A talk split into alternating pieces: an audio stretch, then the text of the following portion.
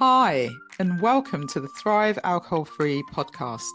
I'm Dupe Witherick, alcohol-free wellbeing and transformational coach, and the best-selling author of A Cocktail of Clarity, How to Ditch Drinking, Embody a Joyful New Identity, and Thrive Alcohol Free.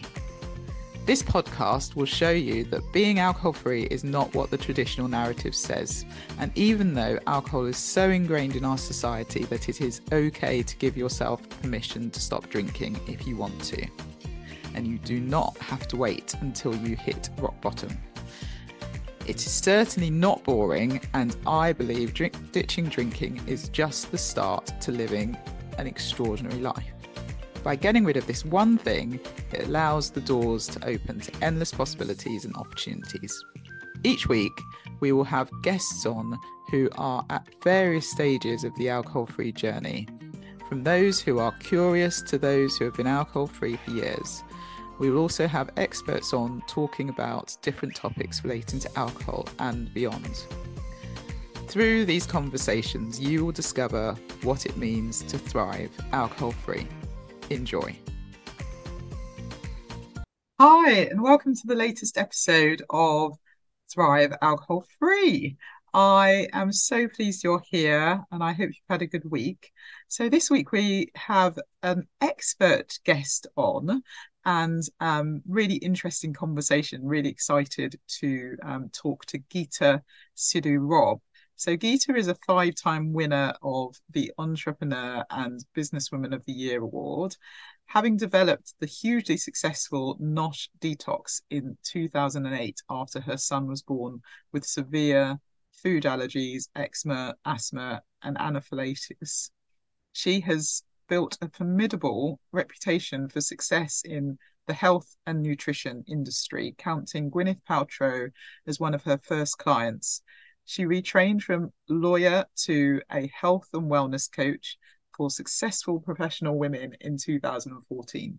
And over the years, she's built up a roster of world-famous clients, working with the Duchess of York, Sarah Ferguson, Nadia Swarovski, Gurinder Chanda from Bend It Like Beckham, Sam Smith of FinCap, and working with her from 3 million to an IPO and a £55 million exit, and numerous other successful women CEOs, charity heads, country heads, and celebrities. Her coaching clients describe working with her as transformational and life-changing, and credit her coaching with helping them get promotions, double revenue, manage successful IPOs, and launching massive company growth, and with helping them create successful, happy personal lives alongside.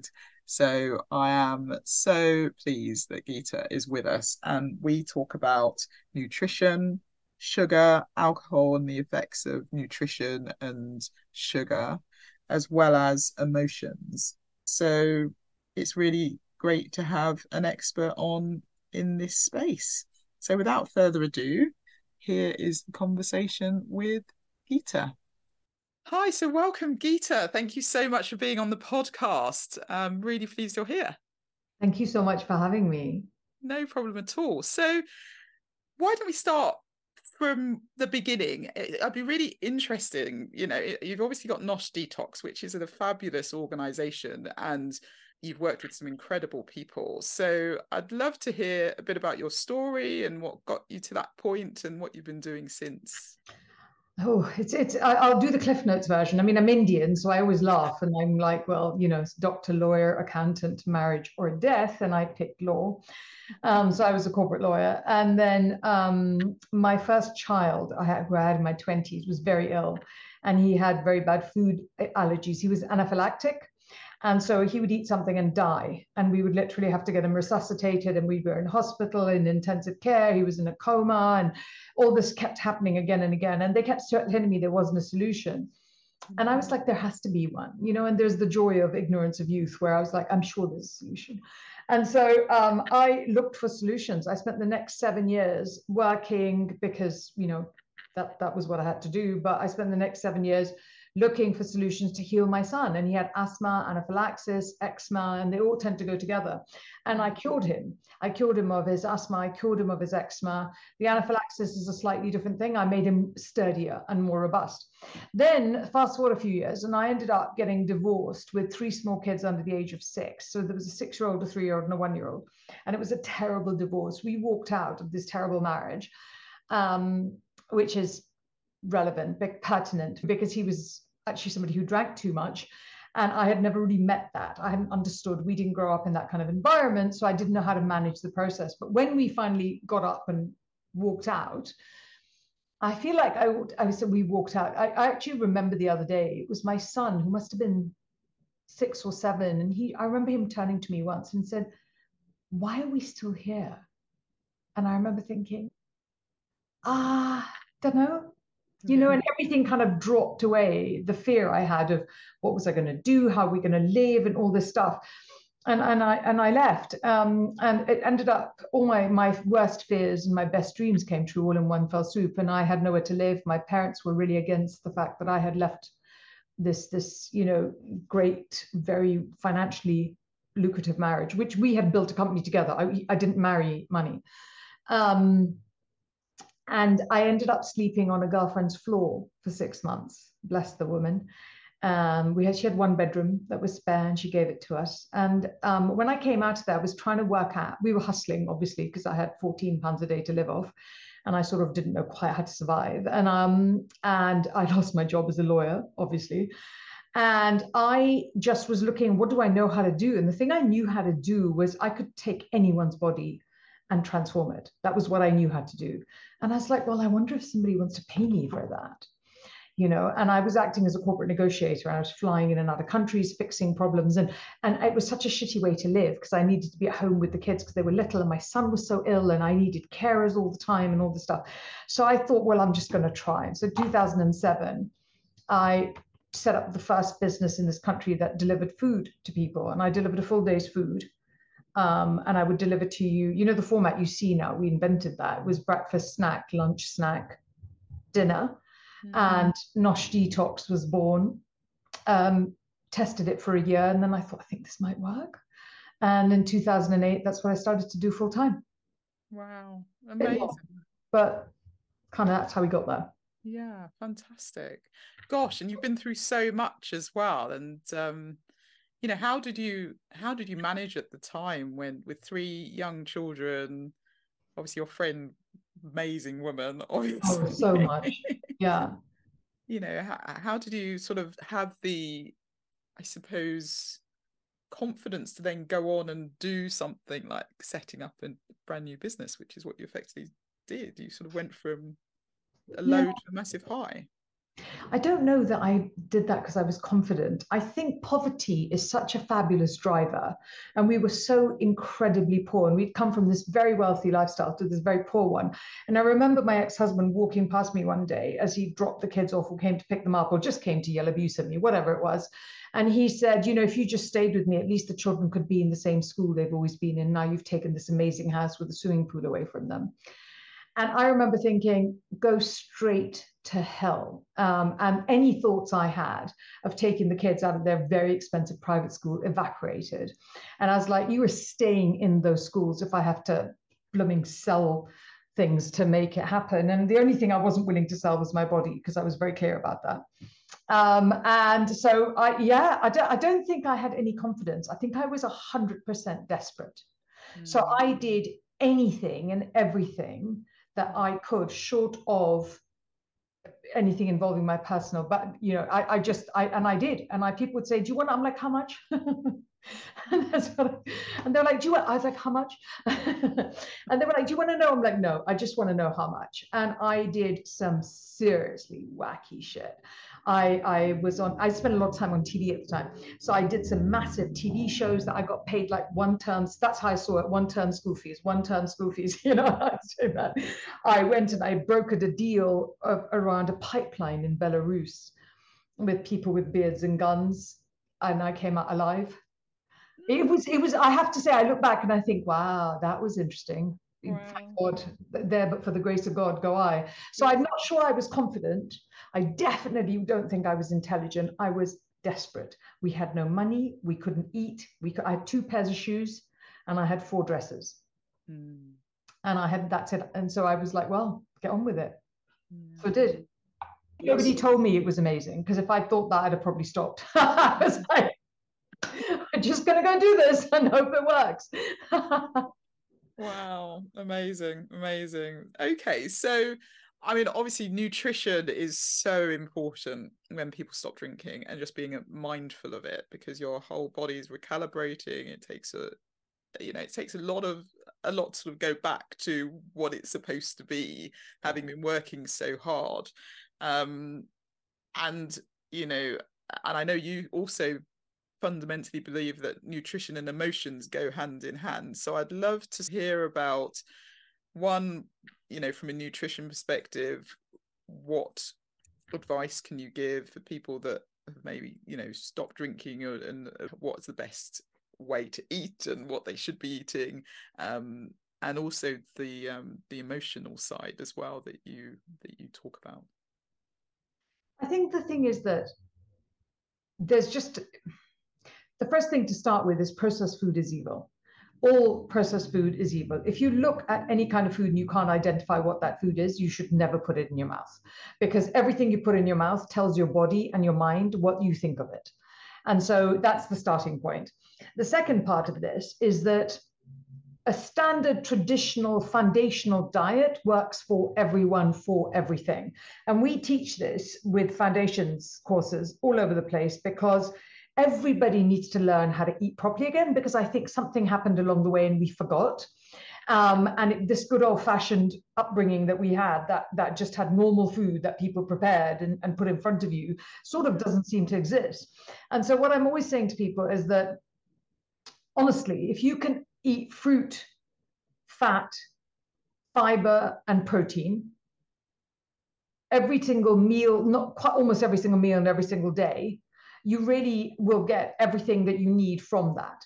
And the way to do that is to think, what are the best possible ingredients I can afford? And you can afford, even though food is appallingly expensive at the moment, you can afford phenomenal ingredients if you buy raw ingredients. Because what we don't seem to understand is that when you buy a courgette and an aubergine and 4 potatoes, it costs very little, but that's 2 to 3 meals for you there for a family of 3, you know, I mean, you can no, can of tomatoes probably helps.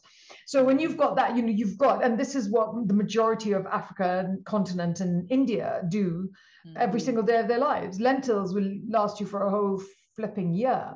Mm. So ultimately the second step after understanding that is to think, right, if you took a piece of fruit like an apple or a banana or whatever and ate 3 of those across a day, that's most of your enzymes that you need for the day. It helps your stomach start working again. It's digestive enzymes. It heals you on a cellular level, and it rehydrates you. And when you stop drinking, what fruit does when it's ripe fruit is that I do bang on a little bit about how you should be ripening fruit at home, and I actually make videos about this because I care about it so much. It satiates the sweet tooth that you crave when you stop drinking, because alcohol has so much sugar in it that fruit that has no sugar in it but is sweet and is fiber is a phenomenal thing to replace that with. So that's one step. Then every single, I have this, I'm trying to think, I have this thing I usually draw on, but I don't know where it is, because my daughter helped me tidy my office. I'm never going to find anything again as long as I live. But if you imagine this is your plate, and imagine dividing it up like a peace symbol, and within the thirds of the upside down Y that forms a peace symbol, one portion is fat, one portion is fiber, one portion is protein. And that's literally how you make every single meal look. So someone like me who is vegetarian, I don't get any fat in my food. People always go, how do vegetarians get protein? We get a lot more protein than we do fat. I literally don't get fat in my food. And it was such a learning curve for me that I trained myself that every meal I now look at, I have to look at, did I click the protein? Got it. Yeah. But the fat, And then I would go look for something to put fat on my plate. And the reason that really matters is because when you give up drinking, one of the things that happens is that your taste buds come back to life. And fat is a carrier of flavor. And so it changes. It's like giving up smoking. It changes how your food tastes when you're eating it, and it stops it being quite so bland. And also it helps brain function, which is something we tend to give up a bit when we, you know, drink instead. So, and you need, in terms of your protein, you only need 0.8 grams per kilo of weight. So we do overdo the protein sometimes, but really the fat and the fiber. You should have, they have this statistic where you should eat 30 plant-based foods in a week. And that sort of A doesn't sound too much and then sounds like a lot when you break it down, but that's, you know, across a week, that's 3 plant-based products in a day. So if you ate, you know, a salad, you'd probably cover that without really thinking, and then a cooked vegetable, and you'd be done. So does that make sense? Yeah, absolutely, absolutely. And I find it interesting because so many people shy away from the fats, don't they? They sort of think, oh, we've been trained that fat makes you fat. Exactly. So which it doesn't. Exactly. So in terms of the types of fats, the good fats, can you give some examples of what people should be? Well, honestly, people say that, and if it's unprocessed fat, just eat it.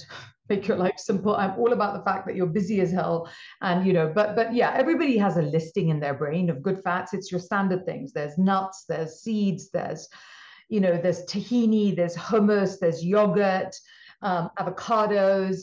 There's all kinds of things. But honestly, if you even repeated 3 fats across a week and chose 1 every day, that would be good by me. I'd be happy with that. Yeah. Olive oil. I use a ton of olive oil. I'll be looking at my plate and I'll be like, bugger, I haven't got enough fat. And I'm reaching for the olive oil bottle, pouring it all over my food, thinking, okay. Then the other thing with it that to be really careful with, and this is absolutely unusual advice, is that if you're not going to eat processed food, the other thing you have to do is put salt on your food, because normal food doesn't have salt. And so for me, for example, I have quite low blood pressure, and I will get to a place in the day where I can notice when I've not had enough salt, because my pressure just drops catastrophically. And I'm like, okay. And so, you know, be aware, test and see if a little bit of salt in your food perks you up. And if it does, then be aware that you need it. And that's why people will do snacks like peanut butter in celery and stuff, because the peanut butter has salt. And then the other thing I do is freeze organic fruit, and then I'll take out frozen cherries, which are insanely amazing, by the way, and then eat them as a snack, or frozen blueberries, which I don't like as much. But the thing with it that changes this is that because how you feel determines how you eat. Yeah. It's really important to be aware of that, you know, and especially, and this is something you obviously talk about a lot and work with a lot, is that, but if we use alcohol as a coping mechanism, we don't have really well-developed emotional infrastructure to manage our processes so well. And that means that you don't have the emotional infrastructure to develop good eating habits and you know, valuing yourself and deciding that you have a worth.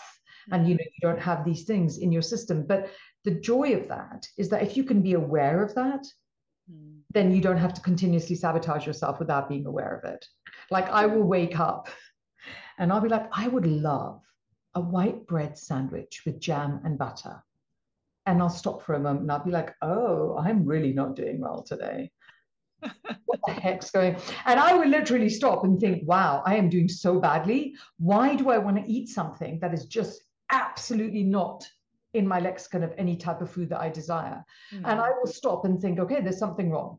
And I'll unpack that emotion to find out what my problem is. If at the end of that I still want the sandwich, I'll go eat it, because I don't believe in treats. I'm a grown-ass woman. I don't need treating and untreating, but I will 100% stop. And so food is a great barometer of emotion. Yeah, that's fascinating. And so how do you become conscious of that, really? Because we have so many automatic thoughts. And I think when you wake up in the morning unless you are trained to actually really think about your thoughts. Lots of people just go into autopilot, don't they? And so how do you actually take that pause and think, what is, you know, because I want to eat this, it means that this emotion is going on. I always think of it as a muscle. I think with anybody, when I'm coaching or talking or whatever, I always think of it as a muscle. And I tell people, you do not have this muscle. So if you're aware that you don't have this muscle, you don't have to hate yourself. You don't have to be down on yourself. You don't have to do any of the fear, shame, or guilt. You just don't have the muscle. Mm. Now, if you don't have a muscle, do you get the muscle by looking at the muscle and going, I hate myself, I don't have it? Or do you go and acquire the muscle? Yeah. So I'm like, just acquire the muscle, understand you don't have it. Because for me, the core concept I work by is that when I have absolute clarity as to the why of something, my life is infinitely easier. And I will, when I don't understand why I'm doing something, hire, beat, yell, talk, find people who help me break that why down. Mm. So I get that I have it. And so if you aren't doing the right things, just accept you don't have that muscle. It's like going to the gym. There are days it's going to hurt. There's days it's okay. There's days you want to do it. And the more often you do it, the more you get a muscle to do it, and it becomes easier to do it. Mm. And it's more enjoyable. Yeah. The beginning of the gym sucks for everyone when you've been off for a while. It does, but it gets better as you keep going. Exactly. And it's more enjoyable because you see the results. So when you wake up and you're an autopilot, you're not really, are you? There isn't such, you're choosing. So if you're not choosing that delicious banana salad and whatever, and you decide what you're going to have is some horrible processed cereal, there's your starting point that your day, you're like, huh, I'm just not having a great day today. Okay, noted. Go and eat your cereal, move on and think, okay, if I was having a good day, what would I eat? And that can be your next meal. Yeah, brilliant. I think this is fascinating because not many people think nutrition and emotion at the same time. And so how do you work with your clients to help them build that muscle? We create a thing called a balance sheet. I have a thing called the balance sheet technique. And what I do with it is I get my clients to draw out 7 days on a piece of paper. And then I get them to treat it like a calendar. So it's usually in paper, and it'll have Monday, Tuesday, Wednesday, Thursday at the top, and it'll have the times of the day down the side. Mm-hmm. And then I'll be like, okay, what is it that you want out of your week? I want to exercise. Well, okay, what kind of exercise and how often do you want? So I'll take me as an example. I want to weightlift twice a week, do Pilates once a week, and I do yoga twice a week, and I want to put them in. So what I do is I will look at my, because think about it this way. Our calendars don't usually contain our lives. Mm. Our calendars contain our external obligations. Mm. Now, this to me is very, on a fundamental level, absolute rubbish. Yeah. If it's my calendar, why does it not reflect what I need out of life? Mm. So I get everybody to change their calendars to be a reflection of their lives. Mm. You better believe my haircut tomorrow is in my calendar. My vet appointment is in my calendar. Therefore, why would my Pilates also not be in my calendar? Mm. That thing of, oh, I forgot to eat. No, you didn't. You didn't prioritize. So that one just makes me crack up because I'm like, so do you have your nails look really good? Oh, so you got your nails done, but you didn't eat. That's very deliberate. Yeah. You know, it's very deliberate to my mind. I don't want to judge you, but I want to help you. So the balance sheet technique is what are the things? So on the back of the piece of paper, I get them to write down what are important things they want to do every week. Usually it's exercise, eating fruit, eating well, you know, I don't know, whatever it is. Going to see your best friend because you need to giggle for a bit, whatever it is that you need to do, going to see your mother, going to see your children, whatever. And then I get you to turn the page around and add it to the balance sheet calendar across the week. So that if I fail today, that's okay. I've got tomorrow and the next day to fit it in because I'm not a failure because I failed to do this thing. Hmm. But of course, I don't really mind thinking about failing. So people get uptight about failing. I'm like, I have failed so many times I make speeches about it, frankly. So I'm highly robust where it comes to that. But, you know, add it in your calendar. The balance sheet technique forces you to layer out your life across a week. Who do you want to be in this week? What do you want in your life? And I promise you 1 or 2 or 3 weeks of this and your life changes because it's impossible to ignore your calendar. We're trained to use it. Mm. Yeah, amazing.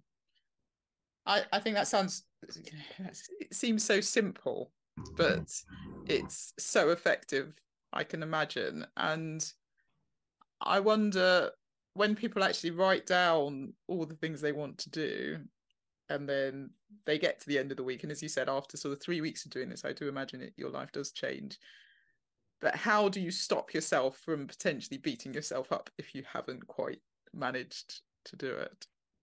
Because the core tenet of the balance sheet technique is to allow room for failure. Mm. The reason you have 7 days is that if it doesn't work today, you move it to another day in the calendar. If it doesn't work in this week's calendar, move it to next week's calendar. Right, so it's you're developing a muscle. Mm. And you cannot develop a muscle without pushing and pulling. Some days you will develop that muscle. Some days you need to not be working on that muscle, and it's working on itself. Because what I'm trying to get you to understand is you need a scenario template of your life.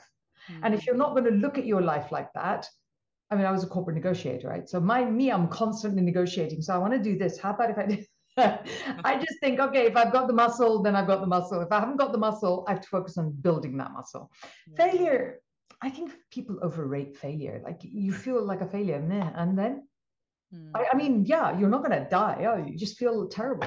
Move on. I'm sure you feel terrible again. Yeah. And then you feel good too. Yeah. Yeah, I think there's too much emphasis on failure at the, you know, in the world. People do sort of see it as they're not allowed to fail. And says who? I literally make speeches about half when I failed. Yeah. Yeah. Why would you not be allowed to fail? How do you learn something if you don't fail? Exactly. Imagine telling a baby, oh, you can't walk. Sorry. No one's ever going to do that. I mean, there's that lovely image that someone such a long time ago gave me that I remember all the time, that every blade of grass has an angel standing next to it, kneeling down, going, grow, grow, grow. And I'm like, that's the most beautiful image in the world. Yeah. Yeah. Now, if a blade of grass can have that, why can't you and I? Yeah, absolutely. No, I think it's a really important thing to sort of mention, because... you know, a lot of people say they want to take a break from alcohol, and they will have, you know, they'll say they'll take a month off, and then actually after a week it doesn't quite work out, and then they say, well, I'm going to give up now, there's no point because I've failed, I haven't done the week. And to your point, there's the next day, and there's the next day, and also, you know, don't take a month off, take today off. Yeah. And then take tomorrow off. Yeah. And then the next day off. You know, I do that with food. I do that with food. I do that with excellence. I do it with growing your company. I do it with success. I do it with surviving my teenagers without murdering them. Like, just today. We'll let you live today. We'll see how tomorrow goes. It's everything, isn't it? How do you know what's going to happen tomorrow? Absolutely. So today you actually thought, I was going to do this and I didn't do this. Should we really throw our toys out the pram? I don't think so. Why don't we just try again tomorrow? Yeah, exactly. It's all about the power of now, isn't it? So, no, brilliant. And if you've got 8 days where you've constantly thought, I'm going to wake up and not drink, and then you've drunk, you clearly don't want to not drink. And that's a whole different conversation. Yeah, exactly. Let's just accept you where you are. Yeah, yeah. And you learn and you grow, and that's the fundamental part, and that's the whole human journey, isn't it, really? So yeah, okay, so we've obviously touched on the emotions and the nutrition. So I'd really like to get your take on sugar, because, you know, a lot of people will stop drinking and then suddenly get this huge sugar head on. So I'll need it. Yeah, tell me a bit about that. So I wrote an article. One of my daughters rang me the other day and was laughing. She sent me a snapshot.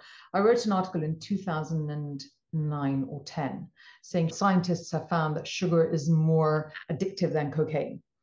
And so she found the article about 2 years ago and sent it to me laughing, going, you were ahead of your time. I'm like, thanks. The thing is, alcohol has immense amounts of sugar, and it gives you that high and the rush as well. And so fake rushes are actually very enjoyable, obviously. Otherwise, we wouldn't all be doing this. So when you then give up, the thing you need is, your body is like, I need sugar, I need sugar, I need sugar. And then you get that rush from the sugar. So it's almost like a palliative version of it. The thing with, and sugar is absolutely appalling to give up. It's like coffee. Like people walk in the door and I'd be like, please don't give up coffee on my watch. Just go give up coffee on someone else's watch. And horrible, like mean. So what's my take on sugar? I think that when you eat something sweet, there's such a deep sense of self-love. And it's kind of, you connect your sweetness. And there's this thing of these lovely old black men when they're about to kiss the little granddaughter and they're like, give me some sugar, you know, and that kiss that you've got from a baby, and it brings you a sense of such joy in your heart. Mm-hmm. And so sugar is a shortcut to self-love and nurturing. And if you're not feeling so great about yourself, you eat it so you feel good because it tastes good in your mouth, you know, if that makes sense. Yeah. And you want to, that's really what's happening. There isn't a lot of sugar in your life, as it were. Mm. So if you can create external sugar, you don't need to be eating that sugar all the time. Mm. And then there are just days where you need that sugar, right? There are days, like I woke up today and I was like, I'm all good. And then I got to about 2 o'clock and I was like, throw the toys out the pram. And I went and I got a date and 2 biscuits and literally happily munched my way through that and came back. Yeah. Those things also happen. But if you're going to have it, give yourself this rule. Eat the fruit before you eat the sugar. Mm. Because crowding out a craving is 100 million times more effective. Well, actually, let's even be scientific about it. Studies have shown that people that will use crowding out as a concept of giving something up are something like 3 times more effective at giving it up than if they don't. And so if you're crowding something out, you're not going to give up the bad thing, because the minute you give something up, you hate your life. What you do is you put the good things in front of it. Mm. So if you're going to want sweet things, put in the fruit, beautiful, ripe, delicious fruit that you love, and have it all the way through the day, and do it every single day. And then there's a part of you that is still getting that sugar. Really helpful. And I think, yeah, sugar is just something that constantly comes up. So hopefully if you're listening, this is helpful for you. It's a very big deal when you give up drinking. Mm. Yeah, exactly. And so I'm fascinated because I know you've worked with lots of different people. So I'd love to maybe hear a bit about how, and I know now you work with everyone, you know, regardless of celebrity, royalty, you work with everybody. But how did you end up getting to the point where you were meetings and working with so many different people? You mean famous people? Famous people, yes. Yeah, you know, it's... I would love to say there was like some really clever plan behind it because it would make me look intelligent, but unfortunately. So Gwyneth Paltrow was one of our first clients, and we didn't even know because, bless the woman, she gave a fake name and you know, paid us. And that's, I didn't realize how unique that was until we got to know a lot more celebrities who didn't want to pay us. And a lady from Vogue rang us up and said, Gwyneth Paltrow has just said you're her favorite detox. I was like, she did? Could I record you and play that across my website all the time and just not? And so what happened from that is that we then became kind of Hollywood LA favorites. And so they would send us all these people. And so that helped. And so we came from there. And then I was a public figure for, you know, a while. And I think maybe people were more, when you're in the same industry, or you kind of feel, not that I'm in any way as famous as any of my clients, there's a place where these globally known men and women, which is such a very unique type of person to be, become very isolated. And, you know, it's just very hard to find people that you trust and people that will be very blunt with you. And you might have noticed, have a little tendency to bluntness. I may have hidden it really well and it wasn't clear, but I have a little tendency. So I'm very clear about saying, I think that's a really bad idea. Or no, I have a stupid tax. So when people really annoy me, I have a stupid tax. And I don't really care who you are, actually. And I will charge you whatever the stupid tax is. And it's always different for each person because there's no point charging them money. They're all too wealthy. So I find stupid tax to charge people because, you know, people are stupid. Don't stop being stupid because you're famous. And so it ended up that because I got comfortable being around them, my parents were very well known growing up. Maybe that was part of just being, I don't really care who you are, to be honest.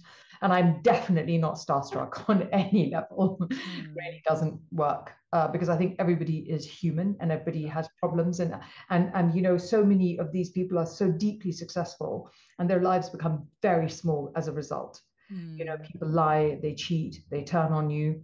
And I haven't, as long as you pay the bill that I'm charging you for. I don't really care about the rest of it. And so it turned out that I have then spent the night in palaces and villas and all kinds of really interesting places. And people are like, you must come and spend the night. I'm like, do I have to? Because you're waking up in the morning terrified, thinking I'm going to just absolutely act like an idiot.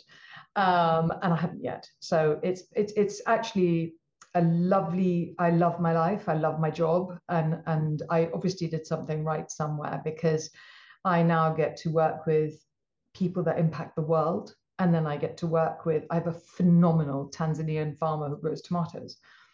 And I am the biggest expenditure that she has. And I love her dearly. Mm. And she pays me in installments. And so to me, I like both sides. Yeah, fantastic. Yeah. So if people wanted to get in touch with you, then how best to get in touch with you? Oh, just any social media is perfect. Go on where I'm on TikTok, I'm on Instagram. Usually people kind of hear about me on TikTok and then come to Instagram to find out, or see me on TV or something, and they'll go to Instagram and say, who are you really? So try not to tag my children on Instagram. You know, DM me. You know, there's so much visibility. There's GSR coaching, geetasidhu-robb.com is one of the websites. Nosh Detox is another. There's so many ways. I make myself accessible, if not available though, but accessible at least. So I'm really happy to have conversations. Brilliant, brilliant. Well, I will put all that in the show notes. Thank you. So we ask every guest, you know, what does thriving alcohol-free mean to you? The thing about I stopped drinking when I walked out of my marriage, because I was married to somebody who really relied on alcohol a lot. And I would wake up every day and think, am I going to drink today? No, I'm not going to drink today. I don't want to drink today. And I remember hating feeling that image of being trapped to a concept of you know, whether or not I would drink. And my life was so terrible that I was entitled to my drink.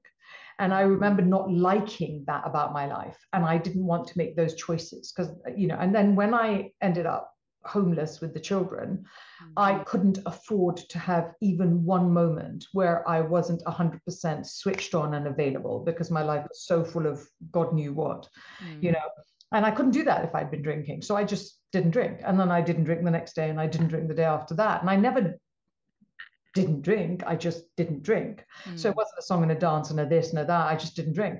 And people would be like, oh, have a drink. And I would hold the drink and put it down and keep moving because I didn't drink. Mm. And I ended up, I think 12 years later. So what it means for me to thrive without alcohol is a sense of freedom. Mm. It's that sense of being fully myself on every level and being aligned with myself and liking all of that. And I think it's such an immense privilege. And I say that as somebody who, if I feel like a drink, will go and have a drink. Mm. And I'm there now. Mm. But I also, within that, I'm very clear that the role that alcohol plays is that it debilitates. And so I am very clear in the places, like if I'm on TV at 6 a.m, there's no alcohol happening. If I'm flying somewhere, I don't understand that. You wake up to fly and then you drink. I've never quite worked that one out. So I have zero tolerance. So it's quite funny. The kids have more tolerance than I do. So I am very clear about my parameters around alcohol and the price I will pay if I drink. Yeah.